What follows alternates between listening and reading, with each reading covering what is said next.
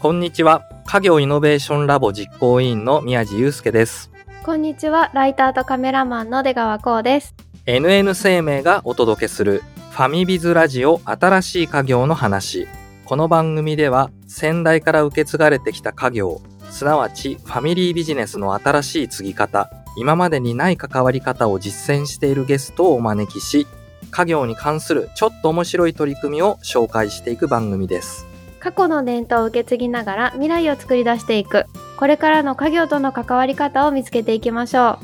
う。さて、今回と次回にわたって株式会社辰巳クリエイティフの高柳実さんをゲストにお招きします。高柳さんをお招きする今回は、ソフト面とハード面二刀流で家業の立て直しというテーマでお話をお聞きします。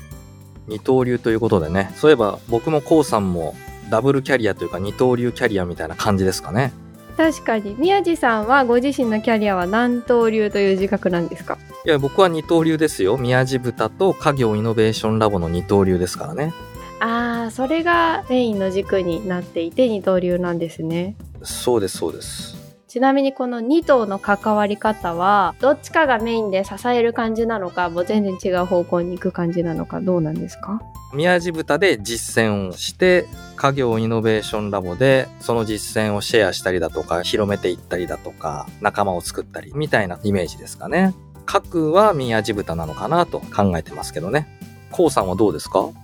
私はカメラとあとライティングっていう全然関係ない刀をにこ持っていて、まさにね、二刀流で武器で、でも一つのことにつながってるわけですよね、それって。一人で現場に呼ぶのいいんで便利がられてますね。取材受けると確かにね、ライターの方とカメラマンの方と編集部の方とみたいなさんにんで来られる方とかケースよくありますからね。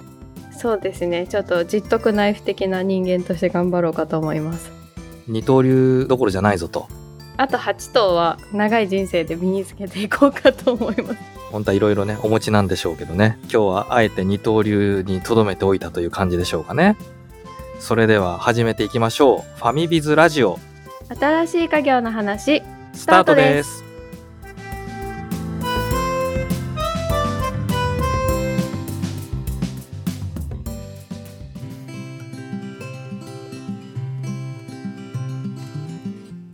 新しい家業の話、本日は高柳さんにお話を伺っていきます。よろしくお願いします。よろしくお願いします。高柳さんに今回はソフト面とハード面二刀流で家業の立て直しというテーマでお話をお聞きします。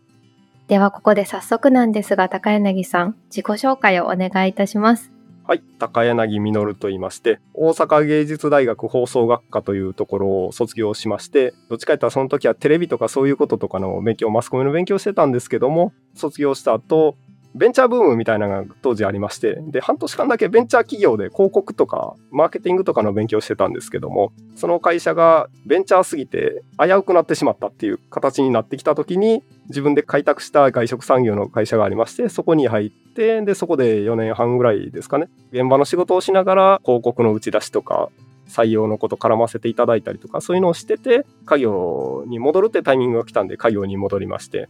家業は着物用のハンドバッグ、和装カバンと言われるものを下請け製造している、もう小さな会社なんですけど、工房のようなところをですね、本当ははちにんぐらいでやってるちっちゃな会社なんですけども、僕自身も製造の仕事に携わりながら、職人さんとかと相手をしながらとか、営業の仕事もしながら、新規事業やったりとか、本当何でもやとして活動してます。波乱万丈じゃないですけど、大学でマスコミの勉強をして、希望通りの業界に入ったわけですよね。そうですね。まあまあそこでちょっと挫折もあったんですけども、大手テレビ局でアルバイトしてたこともあるんですけど、カメラアシスタントとして。ただ、業界のことがちょっとあんまり好きになれなかったことがいくつかあって、何も考えてなかったんですけども、流行りのベンチャーみたいなのに乗ってベンチャーのとこに入ったんですけども、流されながら今に来たっていうとこではあります。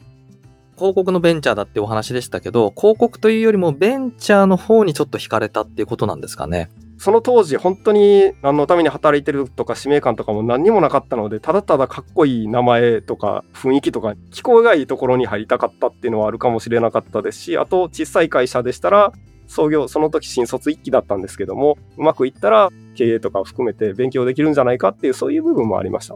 いや、わかります。僕も若い頃ベンチャー企業でバリバリサイドある仕事を任されたいと思ってベンチャー入社しましたもん。でもね、入った年に上場したんでベンチャーじゃなかったなっていう感じですけどね。あ、すごいですね。大きいですね。どうでした？やっぱベンチャーは半年間だったとは思うんですけど、やりがいあったんじゃないかなと思うんですけど。ちょっとやっぱりそこも本当に体制が整備できなかったっていうのもあるかもしれないんですけども、営業の仕事やってたんですけど、ちゃんと教えてもらうってことはあんまりした覚えがなかったですし、課題も与えられなくて数字の目標だけ与えられて、あとは自分で考えろみたいな感じやったんですけども、結構ハードといえばハードでした。中途ならまだしも新卒でそれはなかなか厳しいよね。涙が出ちゃいますね、それはね。それも含めてベンチャーかもしれないですけども、性格的にどっちかというと一回ちゃんと基礎みたいなのを叩き込んでもらった方が良かったかなと思ったりはしてます。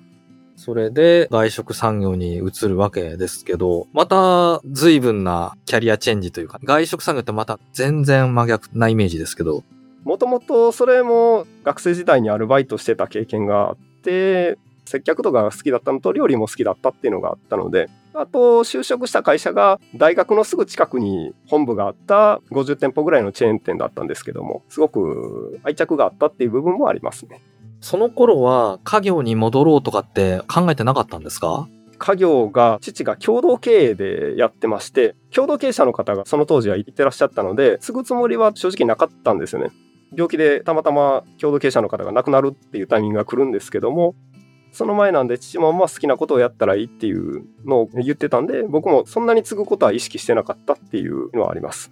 当時はどんな将来イメージをして転職したりしてたんですか？自分で会社したいっていうのがありましたし、普通に働くよりもテレビのことですとか写真のことですとか広告とかプロモーションとか、そういうことを結構勉強してたので、そういう部分に戦略的な部分に携わるような仕事はしたいなっていうのはずっとありました。その外食産業に就職する時も広告だとか採用だとかそういうところにも関わらせてくれっていう話をして入社されたんですか？これは人事の方がすごく上手だったんですね。そこをすごく言ってきてくれたんですね。君うちに来たら大学の新卒採用も困ってるから、そういう部分を助けてもらいたいし、会社のプロモーションの部分とか業態開発とかもそうなんですけども、これから人が欲しいから将来の幹部候補が欲しいってすごく熱く口説いてくれはりまして、僕それで行きますってなったんですけども、なんかハードシングスが好きというか、普通そんな言われたらめんどくさいな、多いなやることみたいな感じしちゃいそうですけど、それは燃える方なんですね、高柳さんは。そうですね、やっぱり必要とされると燃えてしまうっていうのはありますし、まあ、自分の得意なことを活かせるんじゃないかっていうのがすごく感じました。現場の仕事も嫌いじゃなかったってことですよね。仕事の割合で言うと、後々振り返ってみるときゅうたいいちぐらいで現場がやっぱり多かったんですけど、期待をかけてもらってた分一番最前線に送り込まれるんですよね。そこで成果を出したら認めたるみたいな部分があったんですけども、やってたことは、新店が立ち上がるにかげつぐらい前に新店に入って立ち上げをして、またにかげつぐらい経って落ち着いたら引き戻されて、でまたしばらくしたら新店に送り込まれるって、星を制圧して次の星に行くサイヤ人みたいなことしてたんですけども。立ち上げ担当だったんですね。結構でもメンタル強くないとやれないですね。そうですね、メンタルとあとやっぱりフ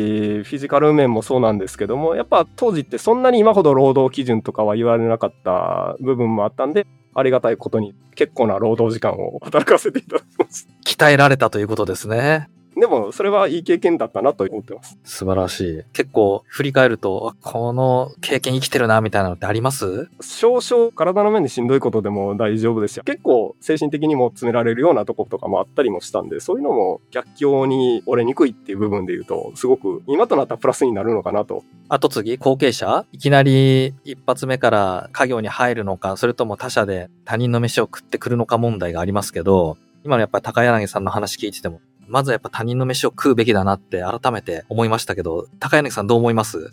他人の飯を食べるとすごく自社に戻った時に、あ、恵まれてるんだなっていうふうに思えるかもしれないですね。気持ちの部分でっていう意味ですね。あ、結構じゃあ周りの方賛否両論ですか？建前と本音とかいろいろあるかもしれないですけども、やっぱ経験した方がいいんじゃないかって意見は多いですよね。こういう中で少しずつ家業に戻るような気持ちの変化だとか環境の変化が起こっていくわけですね。にせんじゅうねんぐらいだったんですけども、父の共同経営者の方が病気でご不幸があって亡くなられて、当時僕もバリバリさっき言った通り働いてたタイミングだったんですけども、思ったのが、これだけ元気に働ける体があるならば家業のことしたらもっと家業でいろいろできるんじゃないか思い出してきた時期でもあったんですね。おー。今の仕事続けてて、じゃあ本部に上がってそういう戦略担当とかに専念するのにあと何年かかるだろうかって、ごねんだろうかじゅうねんだろうかって考えた時に、であるならば同じしんどい思いするならば家業のことやったらもっといろいろ経験できるんじゃないかなっていう、なんかそんな感じです。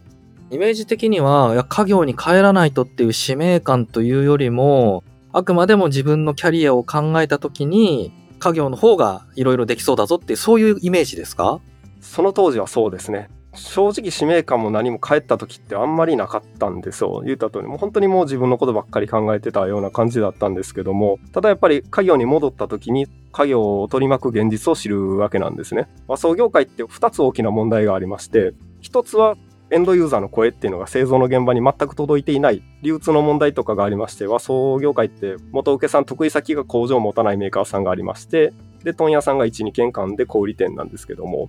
でやっぱ伝言ゲームのような流通構造になってたりもするんで、ユーザーの声っていうのは届いてこなかったりするんですよね。僕は家業に戻りたての頃に実際あった話っていうのが、入りたての頃なんですごくやる気もあったりしますし、ちょっとでもいい商品、流行るような商品を作りたいなっていうことがあって、百貨店の小売りの現場とかを回ったことがあるんですよ。で売り子さんとかに今どんなん売れてますかって、いや僕はその職人やってましてっていう話とかをしてたりすると、この方教えてくれるんですね。今は長財布が入るような大きいカバン求められてますよって。当時にせんじゅうねんってスマホとかもまだなかったんで、ラウンド財布とかが入るような求められとったんですね。あ、そうですかっていうことで、その話を聞いて実際にそういう形の具現化したようなバッグを作るんですよ。こちらサンプルバッグを作って、得意先さんって工場持たないメーカーさんとかにプレゼンしに行ったりすると言われたのが、いや振り袖のカバンって丸くて可愛らしいもんじゃなきゃねーって言って言われるんですよね。ではたちの女性が使うものを企画してるのがろくじゅう回ってるような高年配の男性なんですよね。でその男性のその視線の先にあるのっていうのは、一つ先の得意先のまたまたおっちゃんの顔色っていうのがやっぱり一番大事にあったりするんで、その業界の中で成立するする売れるようなものを作るっていうのが正義みたいなのがあったりして、そこが一つ苦しかったりするっていう部分もありますし、職人さんの後継者問題もそうなんですけども、流通構造が噛みすぎてて、すごくエンドユーザーの部分では高値で取引されるような商品でも、職人さんとかになってくると一つ作って本当にもう晩ご飯いっかいぶんにもならないぐらいの値段にしかならないっていう風になってて、夫婦で月収ってのがやっぱりにじゅうごまんえんに届かないんですよ。夫婦でですけども日曜日しか休んではらないんで、週ごとか週ろくとかで働かれてそれぐらいの収入っていう風になってて、当時で平均年齢ろくじゅう回ってましたし、今もななじゅう回ってらっしゃるんですけども、そうするとそういう親の背中を見てきてた子供たちっていうのはやっぱお父さんのようにはなりたくないって思ってしまうんですよね。だから後継者が実質ついてないんですよっていう、この人の問題で、じゃあ人がいてないんでそれを正社員で雇ったらいいんじゃないかって思うんですけども、正社員で雇ってうちの会社として職人さんを作っていったらいいんじゃないかって思うんですけども、今度はその下請けの低収益っていうビジネスモデルの中にあって、正社員を雇うと黒字化にならないというか赤字転落してしまう、この本当に三重苦みたいな部分があったりするんですけども、思ったのはユーザーの声っていうのを業界としてあまり聞こうとせずに、反対側で職人さんを泣かし続けてるというか泣き続けてるこの仕事って本当に一体何のためにあるんだろうかというか、誰のためにあるんだろうかってすごくショックを受けたっていうのがありましたし、そこから使命感というか何のためにが出てきたっていうのはあります。結構じゃあ行き詰まっている様子みたいなのも見られていたんですね、高柳さんご自身も。状況的に職人さんはどう見ても行き詰まってるというか、生かさず殺さずの状態で働き続けているっていう職人さんで、それを何とかしてあげたいけども何ともできないうちのビジネス状況っていう部分と、業界の声が届かないというかそういう業界構造と、どこから手をつけたらいいのかもわからないぐらいですけども、何かも本当に大変なことになってるし、このままいくと当時はまだ時間がありましたけど、今で言うともうあとじゅうねんも経つと作る人が本当にいなくなってしまうっていう、結果的にユーザーにとってもマイナスになるっていう、誰が悪いってわけではないんですけども、このままではダメっていうのがよくわかるっていう状況でした。しかも和装カバンって私成人式とかあとお着物着ることもあるんですけど、結構高いですよね。そのエンドユーザーに届く頃にはものすごい値段になっていて、これも本当にデリケートな問題なんですけども、誰が悪いってわけではないんですけど、業界の構造としてすごく値段が高くなってしまってるシステムがありますし、でやっぱりその値段の分だけ我々から見たらその値段の価値を払うのであればもっとしてあげれるサービスはあるよなって思ったりもするんですけども、業界の構造上の問題というかね、農業界もまさにそんな感じだな。家業に関わるようになってすごい感じたことなんですね、やっぱり。この現実を見てしまってこれを見て見ぬふりをするのか、それともやっぱ知ってしまった以上自分が何とかするために動くのかっていう、もう本当自分の中で二者択一になったというか、性格上見て見ぬふりはできなかったというか。じゃあ入社前になんとなくそこら辺は聞いてたとか。これが全然わからなかったんです。もう本当に入社までは何にも考えてなかったという方が近いんですけども。どちらかというと希望にワクワクしながら戻ってきたみたいな感じですか？自分の力を試してみたかったっていうのはありますね。前職とかもそうなんですけども、ナンバーワン職というかトップとして動いたことがあんまりなくて、ナンバーツーによく据えられるタイプなんですけども、飲食店の時も店長じゃなくてにばんてみたいなのが多かったですし、そういう意味で言ったら自分で家業に戻った時に自分の好きなようにやってみたかったっていうのは当時はありました。どうですか、戻って実際好きにできました？いろいろ。父は比較的そういう改革とかに関しては寛容な部分があったりもしたので、自由にはさせてもらえてるなと。自分のやらないといけない仕事を片付けた上でになるんで、それは本当に夜とかに行く部分はあるんですけども、好きなようにはさせてもらえてるなとは思います。皆さんにも聞くことですけど、戻った当初やっぱり外で働いて違和感があるわけじゃないですか。入ってね、ここを変えたいなとかね、どういうふうに思ったのかなと、入社して思ったこと。前の会社も同族でしたけども、まさしく零細企業というか町工場ってすごいなというかひどいなというか、全てがアナログといいますか、当然アナログですし、伝票も手書きですし、ファックスとかも当然ありますし、在庫管理適当ですし、めちゃくちゃ散らかってるんですね。倉庫とかもそうなんですけど、棚卸しもクソもないというか、もう全てがなんとなくっていうところに衝撃を受けたので、掃除するとこから始めましたよね。ちなみに今日のテーマはソフト面とハード面二刀流で家業の立て直しなんですけれども、ここからおそらく立て直しの話を聞いていくにあたって、ソフト面とハード面って何と何なんですかね？これ自分でも定義を考えたんですけど、ソフト面ってやっぱり僕の中では人の問題なんですね。ハード面っていうともうむしろそれ以外全てっていうところですかね。システム面っていう風になるのかなと思います。ちょっとそれ以外って考えると、なんとなくイメージ的にはね、いかに人の問題が大きいのかっていう認識でいいんですか？あ、もう間違いないと思います。さて、まだまだお話を続けていきたいところですが、高柳さんをお招きしてお届けするファミビズラジオ新しい家業の話、前半はこのあたりまで。次回も引き続きよろしくお願いいたします。よろしくお願いします。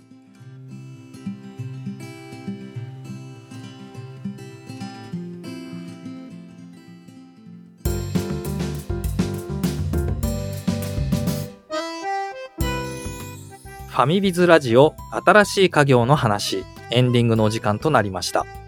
こうさんいかがでした？すごいびっくりしたのが、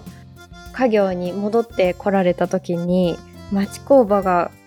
掃除から始めなきゃいけないような状態で、在庫も感覚でやっててっていうのに衝撃を受けたんですけど、珍しくない話なんですか、もしかして？